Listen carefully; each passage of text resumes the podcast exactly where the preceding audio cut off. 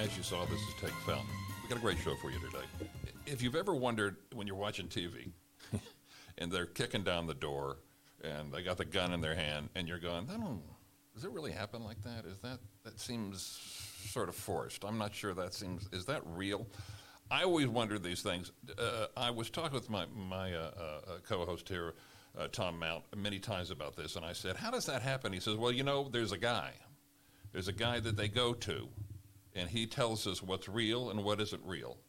And he's the, been the go-to guy for the DEA for, what, decades now, I'm guessing? Yes. And you used him in movie after movie, as has everyone. And this is our opportunity to meet him. Uh, ex- explain who we have on the show today. We are very lucky to have the always uh, entertaining and wonderful and smart John Marcello. John Marcello, graduate of the University of Wisconsin, and Bill, you have informed me that those are the Those- Badgers. they're the Badgers. Yeah. What Yeah. the fuck is a Badger? No, yeah, it's a just- Badgers. Yeah. By the way, I said they were Badgers, and everybody around here said I was lying. It shows you how what great football fans we have here.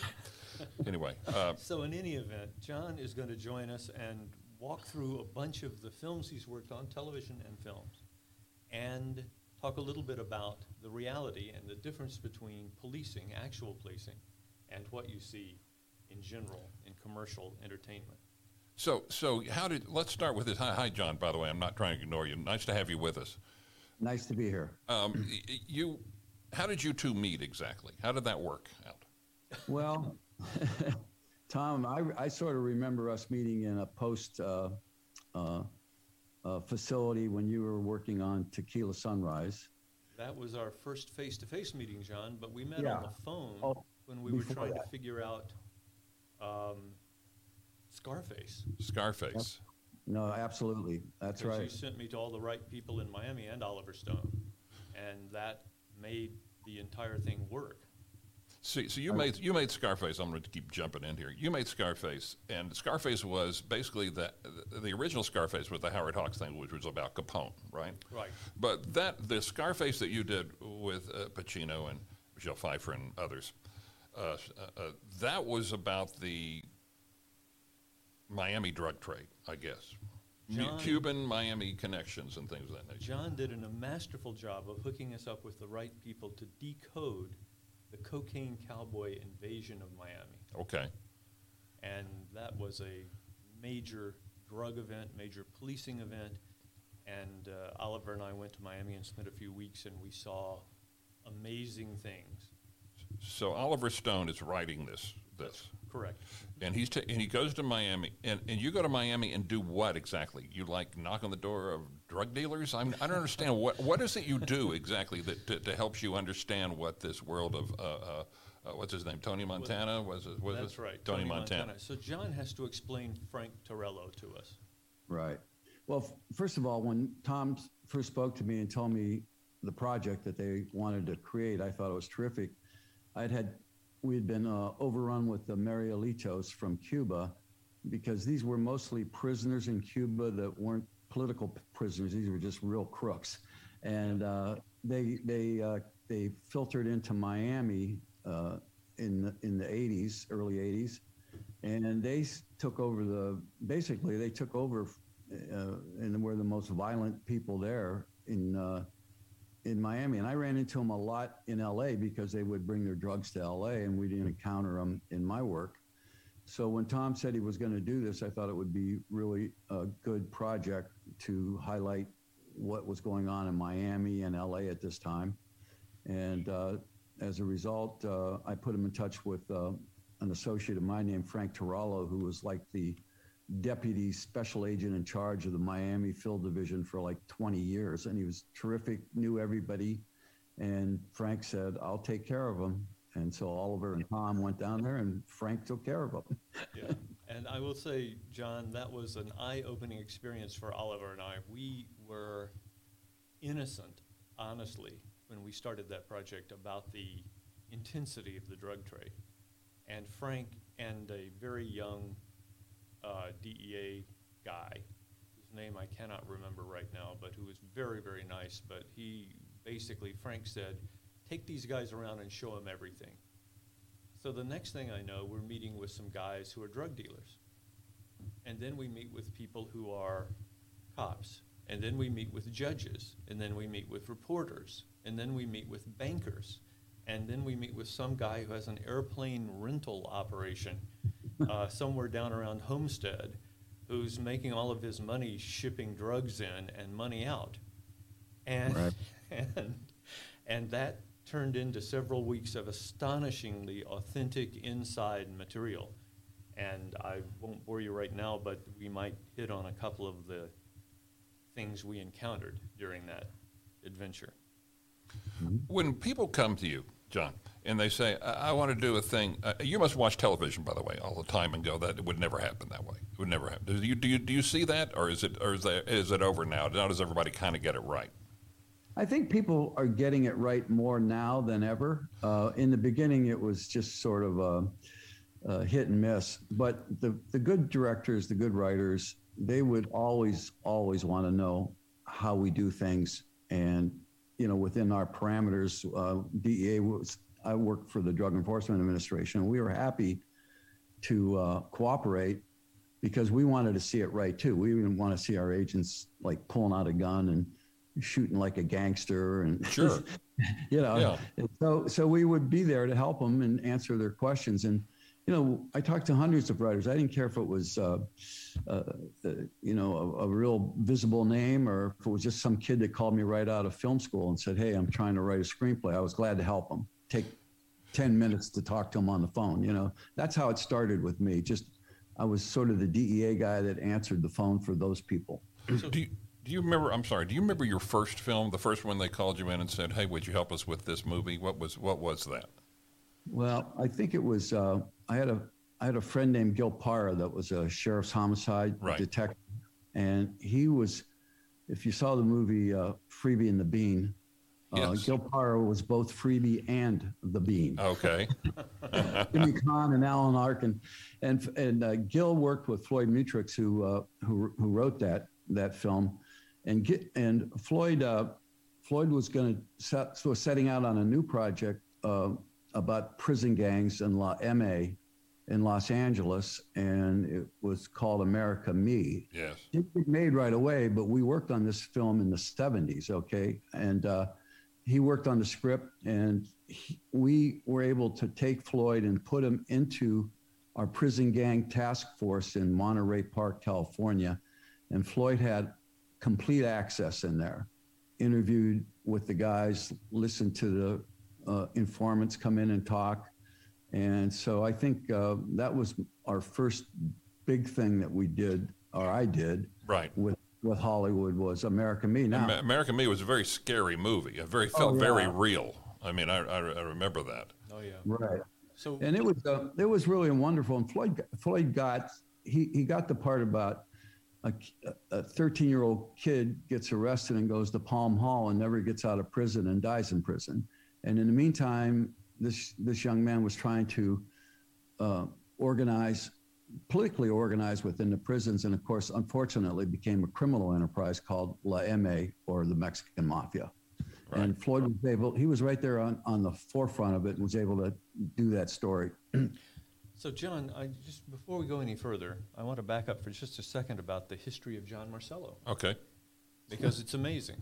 So, John, after you finished being a Badger at the University of Wisconsin, Right. um, you went. Did you went into the service? Didn't you? right. I was in, um, I was in the uh, army and uh, I was a second lieutenant uh, first fir- and a first lieutenant when I, when I got out. I had to do uh, a year overseas in Vietnam. And um, And John, so let me, without giving anything away, let me say that that sounded a lot like military intelligence to me. Well, I, I worked, I was the second, I, I was commissioned as a infantry platoon officer. And I got very lucky because when I hit Vietnam, somebody came into Bien Hoa Air Base and said, Marcello, I said, yes. How'd you like to go to a military intelligence unit? I said, I think I'd like that. Yeah. so, so, so I went there and, uh, and, and I was blessed in that I didn't have any serious issues in Vietnam. And we worked basically almost, um, we were in civilian clothes a lot. We just worked there. And Yeah. um, And I, as, so without, again, without giving too much away, let me just say, your job was to, let's say, influence the situation around the war. Would that be fair? Well, of course, you know, we're trying to, and basically trying to dig and find out who's who and, and how we can use various assets to assist us in our mission, you know. Yeah, and so that started you down the horrible path of, Right. of detective work, which is effectively what you've done all your life in one way or another. But when you got out of the military, as I remember, you found yourself on an airplane. Right. I um, I was um, I I didn't know what I was going to do. I was going to either go to business school or law school. I got accepted at business school at USC, and I went for a month, and I decided that wasn't for me. So I thought I'd go to law school. In the meantime, I needed to eat, and uh, a friend of mine told me about this brand new program called Sky Marshal Program that uh, Nixon formed in 1971, I believe it was, and I jumped on board. I was hired right away. Within four weeks, I was in training for four weeks back in in uh, D.C. and I then became a sky marshal and traveled all over. Uh, never had an incident, thankfully, and uh, Right, made it made it through. But it was a lot of fun. Met a lot of nice people, right. and that took me to my next position because um, that program was being managed by the customs agency. And uh, the SAC of the customs agency came to me after a year and said, Hey, how would you like to be a, a special agent with U.S. Customs? So I said, Why not? I'm not in school yet. I might as well do that. And then uh, I, I worked for customs for a couple years. And then Nixon again, he liked forming, I guess, agencies. So he formed the Drug Enforcement Administration and he combined 1,500 Bureau of Narcotics and Dangerous Stu- Drugs agents and 500 customs agents into this new outfit. So I was a charter member of the DEA, and that was 1973. I can't believe that DEA has only been around since 19. I, I, I don't remember life before the DEA. I know. Right. Y- she's- so were you were you undercover a fair amount, or did you never do that? no, I, I worked undercover as a young man. Okay. Uh, and then uh, as I, you know, as my roles changed within DEA, the need for an old guy like me to go undercover wasn't wasn't in high demand. Was was that um, uh, uh, frightening at times? Oh, of course. You know, you're always if you're not frightened, you're not really very smart about what you're doing. You got to be a little bit afraid of. Give me an example of something that was frightening. Tell me some something of, or, or if you can. I don't know. Maybe you're not allowed to talk about some of this stuff. You know, for me, not per, for me personally, it wasn't horrible, but it was always horrible when I had my partners in compromising positions. You know, where they go into a location and they're by themselves, and you you're only 30 seconds away, but things can happen in 30 seconds. And uh, uh, there was an incident where uh, an LAPD officer who was uh, working with us, the feds, up in Santa Monica, and he was in the Holiday Inn up there, and uh, they were counting the money. It was like a two hundred thousand dollar exchange, and we were going to buy the drugs, so we had the money, and uh, the bad guy counted the money twice, and then he asked to be excused to go to the bathroom in the hotel room, and he came out of the bathroom and shot and killed our undercover agent, and Right. uh, and we were outside in the next room. We were right there, and that's the that's the kind of stuff that that could happen and did happen. yeah. And you and I, I, I assume that you, whenever since that particular scenario, I mean, when you as you're describing it, I think I think I've seen that in movies like a hundred times. So you so so you're looking at, at at scripts and saying, this is how it works, this is how it happens, and you work on things like with Michael Mann. If I'm if I'm correct here, you work with Michael Mann on um, Heat, right? Is that is that one of them? One of them? Yeah, the only thing that I did with Michael, Michael works with a lot of people. He's uh, he he wants to know everything about every character. Yes. And so he, you know, when he had Pacino, he put me with Pacino because Pacino was the cop, and then De Niro he put with Gil Parra. Yeah. because uh, Parra was a sheriff, but he was an expert on the jails, and he could bring De Niro to uh, to criminals in the jails that he could interview and, and and and learn from. So yeah, and Michael had many people. You know, they had SWAT team members. They had um, police. He, he must have had 30 people working on that film. He So, so if you're working on the film and, and you're sitting there with Pacino, is he asking you stuff? Are you telling him things? What, what, Well, what's, what's exactly happening? I just Yeah, don't I would- full, I want, I want you to paint the picture of what exactly you do for a movie. No, actually, with that particular movie, I have been on. I'll, I'll, tell you about the Pacino. It's just basically in a hotel room because you can't go anywhere with Pacino. Everybody knows him, you know. Yeah. So, I, so when Michael brought him to me, we were we were in a private room, but he wanted to know everything about you know every detail of my investigations, how I worked them, how I interviewed people, what I did after I arrested people, when I went home, uh, how did you unwind uh, his you know so it was like that now we worked with michael mann on drug wars the camarena series it was a six hour miniseries Right. um, that uh, actually we won the best miniseries that year uh, and that was about the kidnapping and murder of our agent Kiki Enrique Kiki Camarena, and uh, Michael, I, I was Michael asked Jack Lawn, the administrator of our agency, if I could be with them from day one before one word was written. So I worked with them, uh, you know, writing when they were writing. I worked with them as a technical advisor. I worked with the actors. I was on the set every day. But that that was a rarity for me because I usually didn't have the time. Right. I was, yeah, I'm really a special agent with DEA. I have to go out there and arrest people. you know, Sure. So, you know, so I didn't have I didn't have my life to dedicate to Hollywood, but I I did on that particular project because it was so close to home. My agency wanted me out there, and I was out there. So let's talk for just a second about Gil Parra. Um, I met Gil uh, and and met you through Gil and Floyd Mutrux, the director, writer director, knew Gil. I don't know how exactly. And as I remember, John, one evening we ended up in a disreputable Larry Flynt owned casino somewhere on the edge of Orange County, giving Gil an award. And the guy sitting at the table with us was uh, Antonio Villaraigosa, who became mayor of Los Angeles shortly thereafter. And Gil was, I believe, the first Latin person to run homicide for the sheriff's department. Is that right? Uh, if not the first, one of the first. But I, I, I think he was the first, and he, um, you know, he was wonderful. He just had a good, he had the ability to uh, uh, ferret things out and solve problems, and uh, it's a And great so I just want the audience to know that if you went, if you, if I called Marcello and I said, "Let's have lunch," he'd say, "Well, I'll meet you at the farmers market," and that would be a little upstairs uh, area at the farmers market where people wouldn't bother you. But then Gil would show up, and then Right. another guy would show up, and I'd say, "Who is that?" And he'd say, "Oh, that's the head of the bomb squad."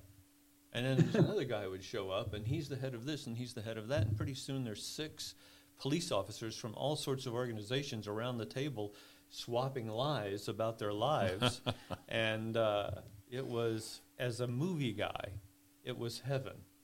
right. It, they had had to be eye-opening situations for you. I Oh, mean, yeah. bec- you, you- you must have been led into things where you went like, "I didn't know this was all going on under my nose." All the Can you time. Give me give me examples of, of that. The two of you, I mean, or you know, well, whatever. I, John, will you tell the, briefly the the Grand Mal Mafia story? Oh, right. We had um, we had an organization of uh, women from. They lived in Beverly Hills, and they were grandmothers, and uh, they one of the and they were attractive women. You know, they were like in their late fifties, but they were very attractive. Beverly Hills, you know, like housewives, but they weren't married, and they uh, they met Colombian traffickers, and they started to carry money only from between Miami and Los Angeles. And but they would carry Samsonite suitcases and they'd be filled with anywhere from six hundred to eight hundred thousand dollars a trip. And they did this for like about three years before we stumbled onto them and uh, started our investigation. And uh, and uh, it was hilarious. And uh, it was a it was a, it actually it's one of the I think best unproduced scripts out there right now. I think uh, yeah, how come say how come that isn't a movie? How come you're not making a movie out of that? I Because that's a great that's a great idea, isn't it? To to get someone Right. you'd never suspect just carrying around their Samsonite luggage full of eight hundred grand. Right, and nobody t- nobody would touch them because they they flew first class. They were Yeah. nice nice uh, rich people from Beverly Hills. If anybody did a quick background, everything was true. You know, they were Beverly Hills housewives basically. Do you do you remember how you caught them? Do You remember what the break was? Yeah, I think um, we were. I think we were at the airport. Yeah, one of my guys at the airport. I had the airport group for a long time, and we did a lot of uh, a dirty word here, folks. Profiling.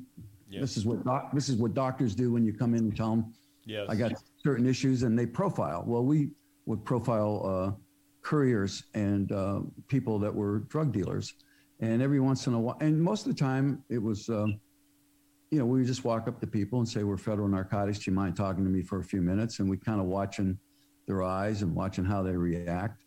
And I don't know why one of our guys walked up to one of these women and asked if they could talk to her for a while. And then I guess she started to demonstrate some, uh, uh, you know, attitude that she didn't want to talk to him. And our our response was always let them go. In other words, don't don't make a scene here at the airport. Just let them go. We'll find out who they are and we'll take a look. And that's exactly what happened. So it was one of these innocuous um, uh, approaches Yeah. And then she got scared and our officer was smart enough to know hey i'm going to back off of this one but i'm not going to forget it and so Yeah. came back in the office and then we started doing work and we were able to connect them to uh, people that were colombian drug dealers So, Bill, I just, uh, having had the experience of walking down a corridor at LAX with John Marcello, Yeah. that experience is unique because John and his team of people, he, remember that John ran the task force at LAX, which was a unique policing organization with a couple of members from five or six different policing organizations, all garret, grouped together to run the policing of this entire airport, which is a small city. I mean, it's a massive Yeah, airport sure. and a lot of people, millions of people, and you know, 52 flights an hour and stuff like that. So you'd walk down the hall with John, and he would say, as we pass a group of people, he'd kind of point at someone and say, uh, "Prize fight in Las Vegas tonight." I'd say, "How do you know that?" He'd say, "Because those hookers are getting on the Vegas flight." Ah. And then a couple of minutes later, he'd say, uh, "Guys who don't want to meet us, they're going home, but they don't speak English yet." And they're guys who'd come in and dropped off drugs or money, and they were going back, Uh huh. and he would know it. And then they keep and one person after another after another, and you realize as you walk by a thousand people in a corridor at LAX, 150 of them are crooks. You know, You know that that's a, it's funny when you say that. This comes to my mind. Uh, I don't think that I- I think that we're uh, that we civilians in this are really naive about this stuff. And and I did a I did a piece once with uh, David Hartman years ago on cops, and it was like cops before cops, but it was like that. We rode around in a squad car. We did it in Newport Beach. We did it in Houston. We did it in New York and a few other places. But the one in New York, I said I, it was in the center of, uh, of the, the crack cocaine. It's like 84, 85. You know, uh, uh, crack is, is ravaging the city and they said we need to cover this. And I went to the uh, uh, whoever, whatever that department was, and I said, I want you to take me the worst neighborhood you've got. I want to see the worst examples of what's happening with crack. And he said, okay, meet me tomorrow at uh, three in the afternoon at um, um, 89th in Amsterdam. And I said, I live at 89th in Amsterdam. I don't want to. That's not what I. I don't. I mean, I mean the bad areas. You know, the Bronx and or what in my mind was, you know, the Brook, the parts of. He says, no, no, there's no worse area than where you live. so by when I arrived, I realized that all these guys that are, had been around me every day, passing on the street and whatever, that they were many of them drug dealers, and mm-hmm. I just hadn't picked up on it. And we then they confronted somebody, and they put something. They they put crack in a tennis ball, which I'd never seen before, and they put it in a tennis ball because you can throw it, right? So you could get, get rid of it. It could go bounding down the street, down 89th Street toward Columbus Avenue, and they could run the other way. And I and I and I only bring this up because um, I don't think that people. I think that probably when you went to Miami, if I go to Miami, I think this is a lovely town. What a great town. you go to Miami with with you guys, it's like, oh, man.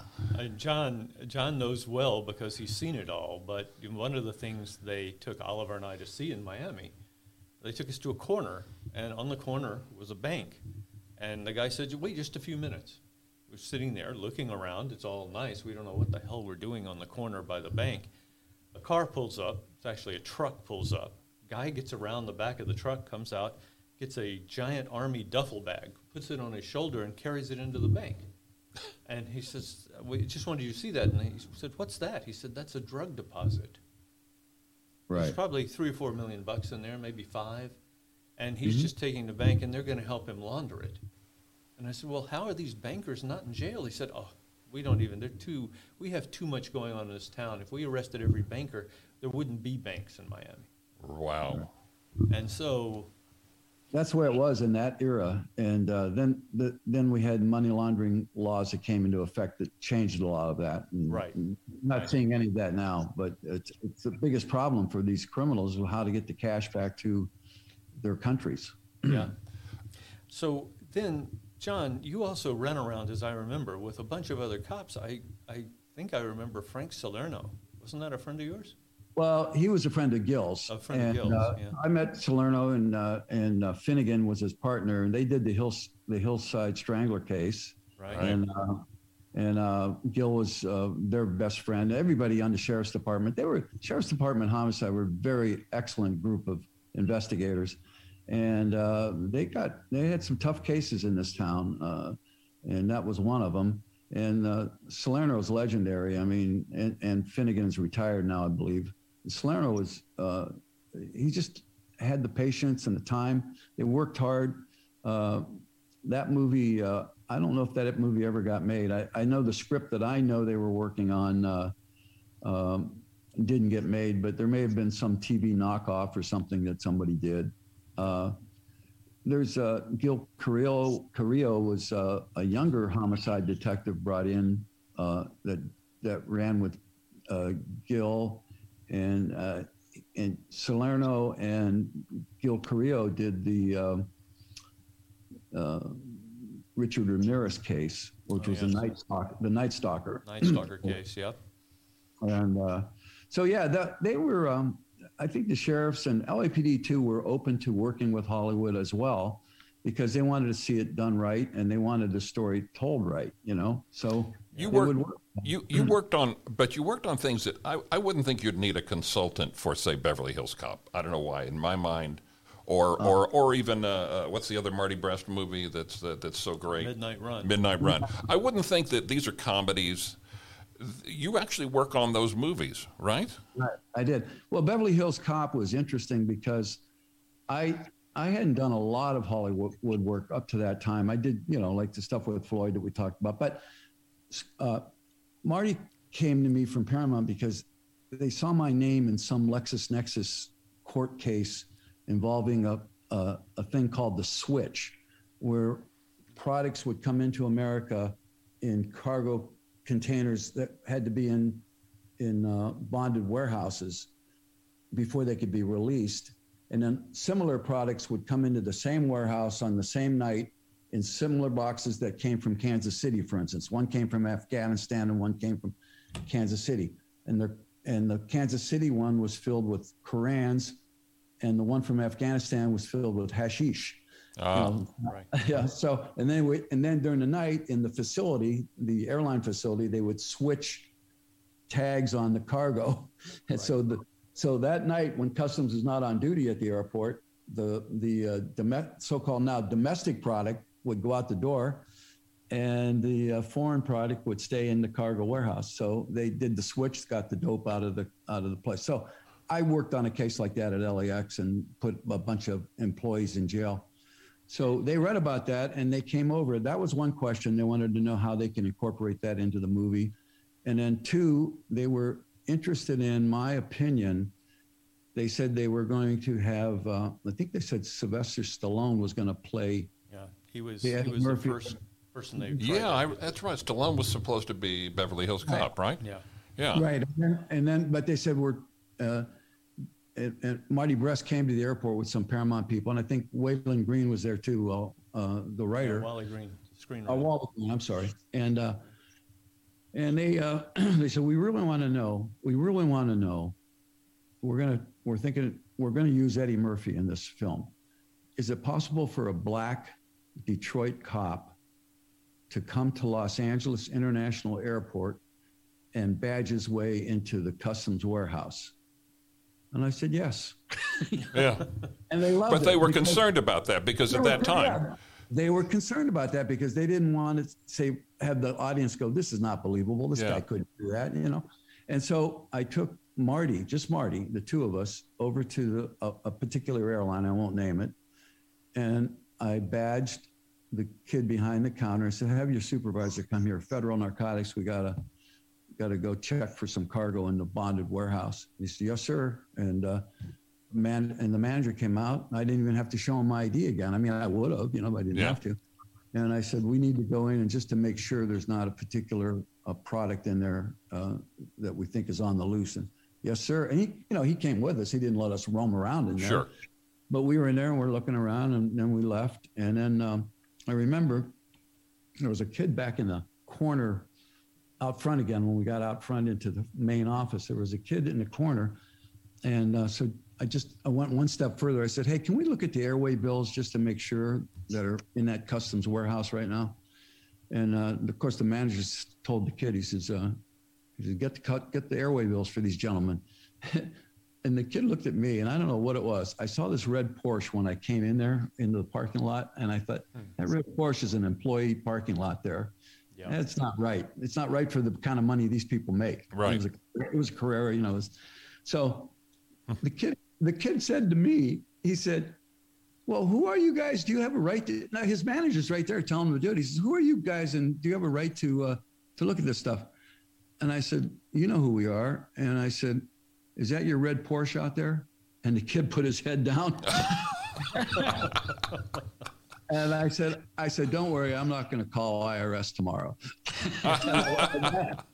well, if any of you saw Beverly Hills Cop, you saw that scene in Beverly Hills Cop. Yeah. Yeah. So that's how sometimes it works, not always. But yeah. Yeah. It was a fish, and I forg- as you talk about it, I realize that there's a sort of a fish out of water story in Beverly Hills Cop, right? Which is he's, he sees himself as a real cop, right, right? Put in uh, with this very soft c- crowd of uh, Beverly Hills Police uh, Department, right? right. Yeah, I, I can see where, uh, the more you talk about it, the more I could see where it would be important to have that authenticity in that movie. Otherwise, it's not going to be as funny, probably. You right. know? And he, I knew it would. I knew that. You know, I knew just enough about Eddie Murphy. Not, I never worked with him or anything, but just from watching him, that he he could pull that off. You know. Yeah. And and there were in the LAPD and the LA sheriffs, there were plenty of uh, black and Hispanic people that could go in there and do the same thing. So why couldn't Eddie Murphy do it? Sure, You know? Sure. Yeah. So you also ended up, I think, I may be wrong about this, but did you consult with Michael Mann at all on Last of the Mohicans? No, I didn't. Okay. But I was I was around him when we were doing. Michael was producing Drug Wars: The Camarena Story. Right. At the same time, he was in pre-production Oh, and yeah. then production That's on right. on uh, Last of the Mohicans. So we, you know, we were in the same room all the time. Uh, one thing about Last of the Mohicans that Michael did, he was he was just such a professional, and he was such. Uh, I'll give you a good example.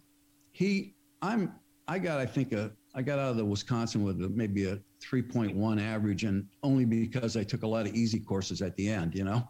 Otherwise, I would have been a lot lower. But Mike calls up one day and says, "Hey, did you read Last of the Mohicans?" And I said, "Yeah, in high school, I, think I did read it." And he says, "Well, I'm, he says, uh, you still have the book?" I said, "Yeah, I do." He says, "Well, read it this weekend and get back to me." I mean, he wanted me to read Last of the Mohicans, and after I read it, he sent me a script, and he wanted me to read the script. And uh, I thought it was, you know, I mean, it, it was pure Michael. So, Uh, John, what, what people don't understand is that gradually, over time of consulting for people, you also began to write screenplays. And you wrote actually a lot of scripts, you wrote a lot of treatments. You, re- Right. you made notes on other people's screenplays that got Right. incorporated before they shot, both television and thing. Oh, television. Didn't you, uh, weren't you deeply involved in a Fox television series once? Do I remember that? Uh, there were actually, uh, yeah. Well, I mean, uh, I think there were a few. There was a, a one initially called DEA, and it only lasted for 13 weeks. So I, am not going to take a lot of credit for that one. but uh, there was uh, another one that we did. Uh, are you thinking of the more more recent one? Was called. oh no, it was with Sean Daniel. Yeah, yeah. Yeah, uh, Graceland they called Graceland, it. Graceland, that's right. Yeah. yeah. So that was on for three years, and I w- I wasn't a writer on it, but I was a, an advisor, and it was actually it came from an idea of mine about uh, putting a bunch of task force agents in a seized Malibu beach house, and and working out of there, and uh, so that was fun. Uh, I liked. Um, I think one of the things that uh, that you that that you did, which was um, Tequila Sunrise and Blow. I think this would be a good example, Bill. In Blow, the main the main character in Tequila Sunrise was played by Mel Gibson, and he was a Manhattan Beach, California crook who smuggled cocaine, and he he was based on that person. And so Thom produced Tequila Sunrise. Years later, there was a movie called Blow. Yeah, I remember and, it. Yeah. And Ted Demme was the director, the late Ted yeah. Demme, a wonderful human being. Yeah he they did again they were doing research on on blow and they saw my name connected to this guy in manhattan beach so they reached out to me and they sent me the script and he wanted me to read the script and make notes and i did and i made very good notes sent it back right away typically heard nothing one day they call me in he's got the whole production office there and grill me for like a day and a half and uh, it was wonderful because I was able to help them. I knew the story cold. I lived the story, part of it. I lived the LA part of the story. And uh, I was able to help them. And it, it, made me feel good when I saw the movie because it was pretty realistic. Sure. And on Tequila Sunrise, because so can we talk about that particular drug dealer who's a public figure? Sure. And uh, if you don't mind using his name and talk a little bit about that interaction and yeah. Uh, what you what he was, what was his nickname? Uh, well, uh, uh, Richie was his name. Uh, oh, I, he probably had many. I, I don't recall Thom. Yeah, was he? Was it Richie Ross? Was that his name? No, no, that was that was someone else. That's, uh, that's another drug dealer. That's another drug dealer. Yeah, that was Freeway Ricky Ross. Okay. Yeah, that was free, Freeway Rick. Um, but this, this particular guy's passed away now. He died in Mexico. He was the hair cutter, wasn't he? Yeah, he, he was a tonsorial parlor. He cut hair, but he was a he was an Italian kid from Massachusetts. He had a nice, you know, he was a very smart and very sharp businessman, and he just came out here and started this um, tonsorial parlor in Manhattan Beach, and uh, he went on to uh, to to run marijuana first and then cocaine, and he became one of the Pablo Escobar's main uh, distributors of cocaine in the early days when Pablo was still basically nobody. Right. But and as I remember, Richie and I, without using names, let's just say that right. I knew some directors and some writers of some stature, an occasional star, right. who uh, counted Richie's phone number on their cell phones with uh, on their dial-up. You know, uh, right. He was really servicing the west side of Hollywood, that's for sure. Right. And what it, it grew from that, from Tequila Sunrise, from the Tequila Sunrise story, it grew from like a, a good violator, a good, you know, kilo, multi kilo person. Literally, Thom, once he met Pablo Escobar, uh, it grew to hundreds of kilos at a time. Wow. And he, he was delivering hundreds of kilos to Jesus. Hollywood. And uh, it was before our money laundering laws were in effect. And so a lot of what he got away with then, he wouldn't have got away with later. And subsequently, he got arrested when he was at the airport one day, and I was there with my partner, and uh, on unrelated business, and we saw him with a man that appeared to be Colombian going, and the man was taking a flight to Miami. And as a result, uh, Richie knew me, so he saw me and he kind of panicked. I could see the panic. And so I knew the, the man he was seeing off was important. My partner went to the gate and found out who he was. And Richie and I talked, and uh, like we always talk, we would see each other in Manhattan Beach and talk. And, you know, he knew who I was. I knew who he was. You know. So what happened was we called Miami that day, and they got six hundred thousand dollars out of a suitcase from the Colombian that was on it. Very good. And that was Richie's payment to him for one of Pablo Escobar's loads. That was the overt act that put Richie in jail after all these years. Wow. You know. So, John, as I remember, you had um, very fancy offices at LAX. Over time, You, when I first saw you guys, you were in a double wide trailer, weren't you? that's right. Actually, that was one of our nicest offices. In fact, uh, a, a, cute anecdote. Jerry Brown, the governor, Yeah. it- before I think he used to come and park his car in there, and he'd come always. He was very polite. He'd always come in and say, "John, is it okay if I park my car here for the weekend? I, you know, I'm going up." To, and he had no no security, no anybody. Yeah, sure, sure, Gov, go ahead. You know, park your car there. and eventually, we got nice office spaces in uh, at LAX. Oh man. Well, I, I loved it that you were kind of um, on the fly. You know, there was a Right. sense that the task force would make things happen at LAX. I also remember once you, s- I said, "What are you doing, John? Let's go have lunch." And you said, "No, I can't. I'm watching a Ferrari." And I said, "What are you doing watching?" He said, "Well, there's a Ferrari here that I got to watch, and uh, it uh, was sent in, and it's going to be picked up by the son of a Saudi Arabian prince." And I said, "Yeah." And what's interesting about that Ferrari? it was You loaded, right? Yeah, filled with Cocaine. yeah, Yeah. filled with cocaine. Ferrari stuffed with cocaine. Really? Sent Right. in. Is there any other kind of Ferrari? Yeah. Oh, Those are the kind of things that happened out there, you know, and you know, but the task force was a wonderful concept, and I have to give credit to LAPD and the sheriffs and to DEA for coming up with that concept, and we it ran for it ran really until 9/11. Uh, Thom knows very well that there was a script that I helped uh, write called Common Ground that has yet to be made too about LAX. Actually, And, I uh, want to get into that because I, fi- I find I find anything that's really you think that's the perfect movie. I can't wait to see that, and it doesn't get made. I find that strange about Hollywood. Yeah. And and yet there are dozens and dozens of these, aren't there? Tell me about Common Ground. Well, Common Ground came into my life through John and Floyd Mutrux, who worked on it together and wrote it together. And Common Ground was a name for a section of ground, literally, at LAX. Um, John, do you want to explain that? Sure. Basically, it's the uh, the west side of the airport where they had uh, in the day uh, in the 70s and 80s there were say hundred thousand dollar homes up on the hill overlooking the ocean. Well, because of the noise of the new jets, they uh, did an eminent domain and seized all those homes and plowed them all under.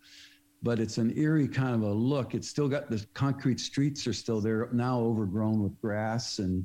Um, Yeah. uh, and so you see the subdivision like on the uh, on the on the west side of the, of the airport that's vacant and we came up well floyd and i came up with the idea that our, our movie might begin and end there uh, on something we called common ground the, the short version is floyd and i worked on it and it was an idea that i had and it was about sort of loosely based on our task force at lax and well, I mean, it was the task force, but of course it was a, a drama, and it it, it, it involved a, a criminal that was a masterful criminal that was going to take down the Federal Reserve, um, uh, uh, shi- a Federal Reserve money shipment. Right. And uh, without going into that detail, it was a wonderful story. And again, it was about uh, how smart this guy was and how he knew the airport cold. And of course, our hero in the in the in the piece ran the task force, and he was just as smart. And it you know culminated at LAX with a big closing scene, and they blew up the the old tower that was there. You know? Yeah. And uh, Thom, Thom saw the beauty. You know, it was it was just a fun action movie, and uh, Thom saw the value in it and took it to Paramount, I believe, and Right. they were backing it. now you know the rest of the story better than I do. Well, what was terrific about that movie was the script was great. Yeah. And as a result, we got Billy Friedkin, who's a terrific director of action pictures, Right. you know, um, uh, to uh, attach himself as a director. And then we went to John Travolta to Yeah. play the role of John Marcello. Right. And so Travolta said yes, and we began to have a package together, and then we started budgeting the picture. And you remember, John, that that um, Bill Gilmore was my line guy, and Right. Bill went to work on the budget. Bill had done a million movies. He was also the line guy on Midnight Run, I should say, line producer. Okay. And um, ultimately, this movie was going to cost, by the time we did it the way director wanted to do it, which was the full bore version. In those days, this was a lot of money. It was about $58 million. Yeah. A lot of money in that moment. hmm Paramount wanted to spend $35 million. I had worked with Billy Friedkin before. Uh, we co financed The Sorcerer, a I love- remake of Wages of Fear. Boy, do I love that movie. Yeah, and That's Paramount such. and If you've never seen, if you've never seen The Sorcerer, must go see it. It's a, it's a, it's an incredible film. But yes, go ahead. So in any event, um, and but Billy, I got to say, had a hair triggered temper.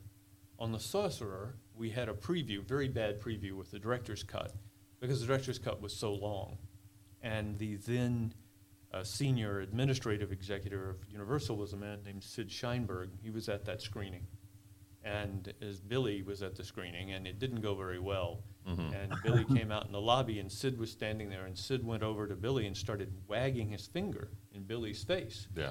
and said, You're going to have to cut 30 minutes out of this movie, and I'm telling you, we are, and we this and we that.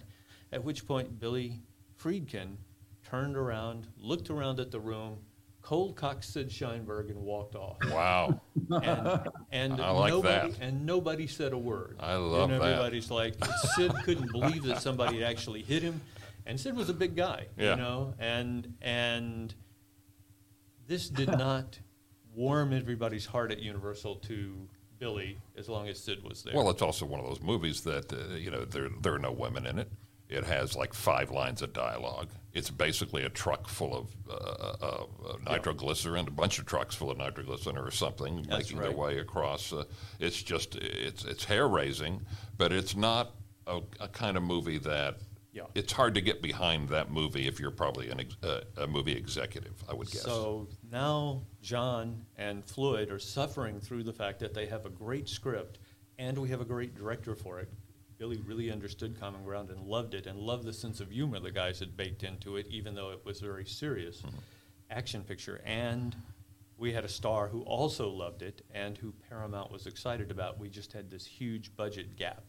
And we had another problem that I hadn't counted on as a problem, and that is that Billy Friedkin was married to Sherry Lansing, Right. who was then president of Paramount, running the place. you would think that would be a good thing. Well, no. Uh, you know, the kind of intramural politics of a studio are always about the blame game.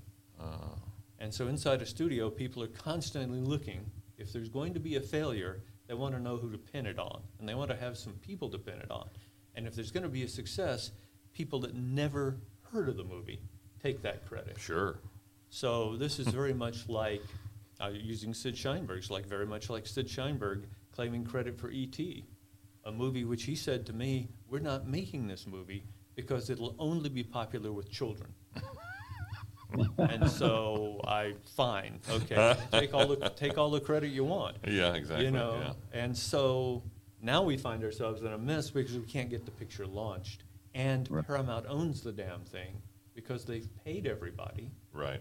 And mount companies. So they're not going to make it, and they're not going to let it go. That's right. And so I go to them and start trying to pry it loose, and I Uh-huh. spend what maybe two years trying to pry it loose, to no effect, to no avail. Script's too good to let go, and worse than that, somebody else might make it and have a hit. That's exactly right. You can't have that happen. Can't Better to let it happen. die on the vine, right? Yep.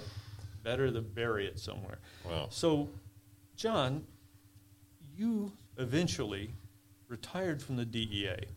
When you retired, as I remember, you were doing you were in charge of a lot of wire activity, weren't you?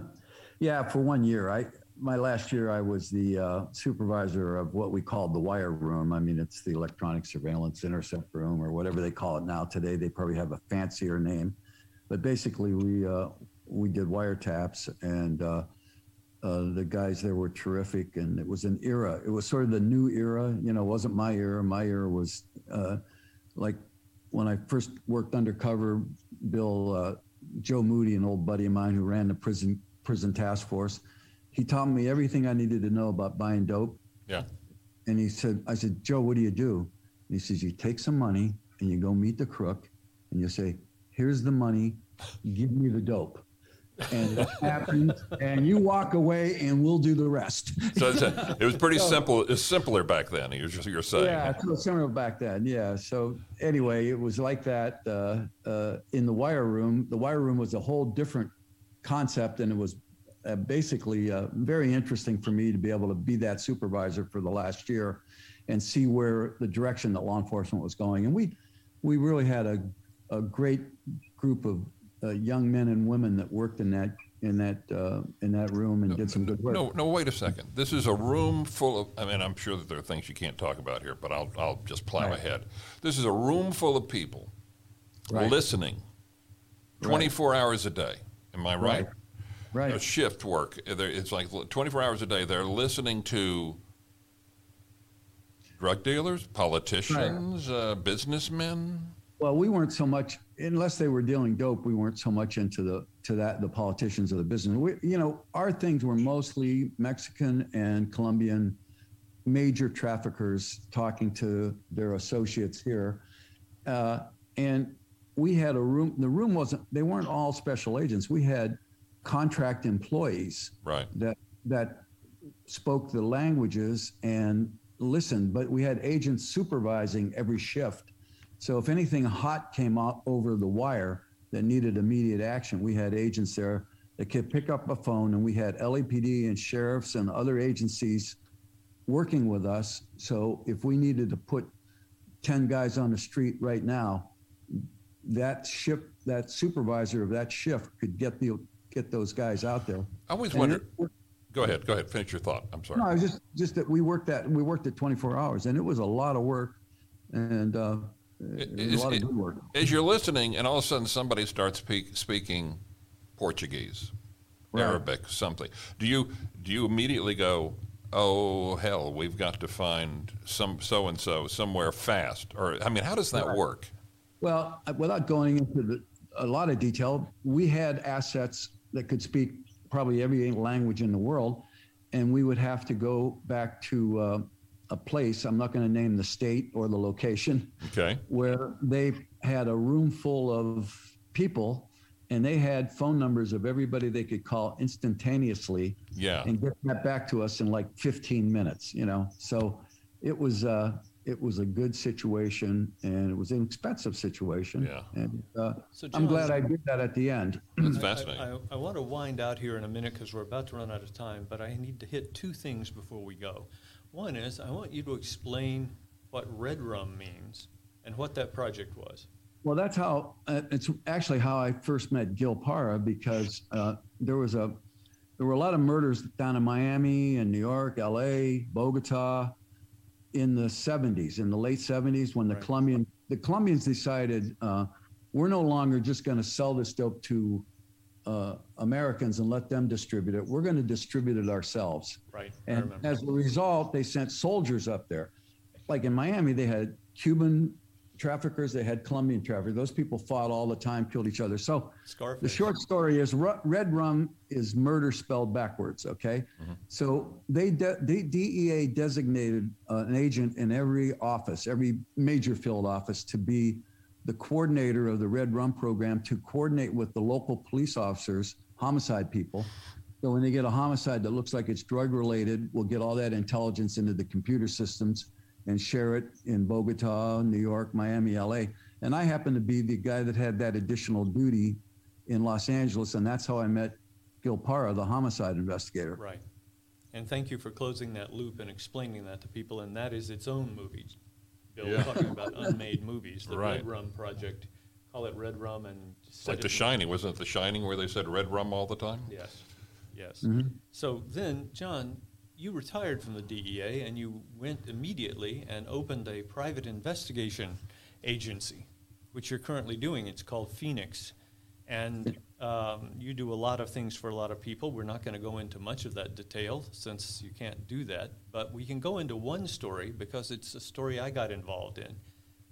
Um, without naming the company, let's say that there was a prominent um, entertainment company in Los Angeles, which I was tasked with selling on behalf of the owners. And to do that, I had to, among other things, do an accounting, a forensic accounting of the company. When I did that, I discovered that uh, in the company, two or three of the very senior officers of the company had embezzled many millions of dollars. Gone, unaccounted for. And in particular, the general counsel for the company, the senior legal advisor for the company, had taken out, I don't know, John, five or six million dollars in the Right. space of about two years. And he was living in a very nice house up in Bel Air with his wife and family, and he was a well known figure in the entertainment industry. And I had to bring this to closure somehow. So, John, and who did you bring with you, John? You brought a partner. I, yeah, I brought a, I, I knew I was going to need an IRS agent, so I, I bought I brought one of my friends that worked major narcotics uh, cases with us, an IRS agent that worked those cases, and he was retired as well, had a PI license. So I brought him, and the two of us uh, met with Thom, got briefed, and then Thom tell him what happened after that. well, so I, I, I had already talked to the management of the com- people that own the company, and they said, look, do everything you can to get some of this money back because all this money had gone out the door. So John had an idea, and he said, let's do this. Let's take the conference room at the company, and let's invite the general counsel to come in and talk to us because I think we've got a proposal that might work. Well, the guy's a lawyer, and he's not just a lawyer, he's a well known lawyer in the business. So we take a conference room, and it's John and his IRS agent and myself on one side of the table, and we bring in our general counsel on the other side of the table. And John said, and I, John, I'm going to paraphrase you. If I'm doing this wrong, please just rewrite me. okay, John said, You know, you're a really, really well respected attorney. You got a long history of practicing law. I suspect you wouldn't want to lose your ability to practice. He said, You've also got a nice house. By this time, John and his team had done their research. Your house is worth whatever, two and a half, three million dollars, some number like that. And so then we're in this problem. There's this money that's missing. And here's all the paperwork that supports it. Hmm. and all of this has flowed into your office and then ultimately into your bank. And so we're about to go to the DA with all this. But what we'd like to do is see if we can find a way to recapture as much of this money as possible. So the guy's freaking out. First he says, Oh, I didn't do it. Uh, remember, John, he said, I thought it was a bonus. I thought it was a gift. People left cash on my desk, and I just uh, took the cash home, put it in the bank. Well, you know, somebody leaves $5 million on your desk, even over a period of a year. You, you, what a normal person would ask, "What Well, is yeah, this?" you would question that. I you think. would yeah. question that, Yeah. you know. and so John said, "Listen," he said, "we don't have a lot of time. We're going to have to go to the district attorney today." So then now the guy turns bright red. He's really panicked. And John said, "So here's what we're going to do. We've got a document here that you can sign. I want you to quit claim the right to your house back to this company." and we'll sell the house and recapture some of the money you've taken. And the guy goes, Oh, I can't do that. What am I going to say? My wife and my things. And then, if we were really planning your future, you'd be better off somewhere other than the U.S. and the guy said, Oh, what am I? And then John said, And I'm going to give you an hour. Because in one hour, we are going to the district attorney who will find this story really interesting. And the guy ran out of the room. And 40 minutes later, John, he came back in a room with a signed document, turned his house over to the company, scooped up his wife and kids, and moved to France. Wow. And we got about $3 million of the 5 million back. What do we say, Thom? Case closed? Case closed. so I would just say anybody out there needs a private eye, and I've used John's company many Oh. times since. They- They're a wonderful PI organization. They do all sorts of cool things, and um, and helped me with some help from an FBI um, uh, digital investigator. Recently, helped me in a case in which um, someone had forged documents and presented them to the court. And John said, I know who can figure out that that's forged. And they did. And, you know, it's a skill set that I just don't have in my day to day life. so, Bill, I, when, you, when someone decides that they're ripping you off in some amazing way, or some of your friends get Right. Taken advantage of, I say call Phoenix. Have him on speed dial, exactly right. That's right. Uh, you know, I, I kn- know that uh, John was, was cool when, when I, um, it's just a callback, when he said that Michael Mann called him and said, read uh, the, the old James Fenimore Cooper uh, novel, I'm Gonna uh, Do Last of the Mohicans. Obviously, it tells you a little bit about this business. At, a- at a certain point, you start out consulting how to do drug busts, and, the, and then eventually you go like, well, this guy has great instincts. I'm going to ask him about a Western I'm about to make. Yeah. You know, uh, Yeah. so that's a, that I think speaks very well of you, and I just wanted to thank you for, unless there's anything further, I think- I wanted to thank you, John, uh, uh, Marcello, for being with us today. That was, uh, that was terrific. It's my pleasure, Bill and Thom. and Always, you know, I, I appreciate the opportunity and thank you very much. And if I can do anything else for you, let me know. All Well, right. John, I think I think they can, and uh, we are very very happy to have I'm you. thinking of things you could do for me now. I'm just it's going through, I'm going, I'm going through them mentally. Yeah, and we're very happy to have you with us uh, virtually here in beautiful downtown Rancho Mirage. Exactly. And uh, Bill, Until next time, I'll remind you that's our show for today. There are no uh, shortcuts in showbiz, but there are many, many detours, as we have seen. This is Bill Getty with Thom Mount, advising you to take fountain.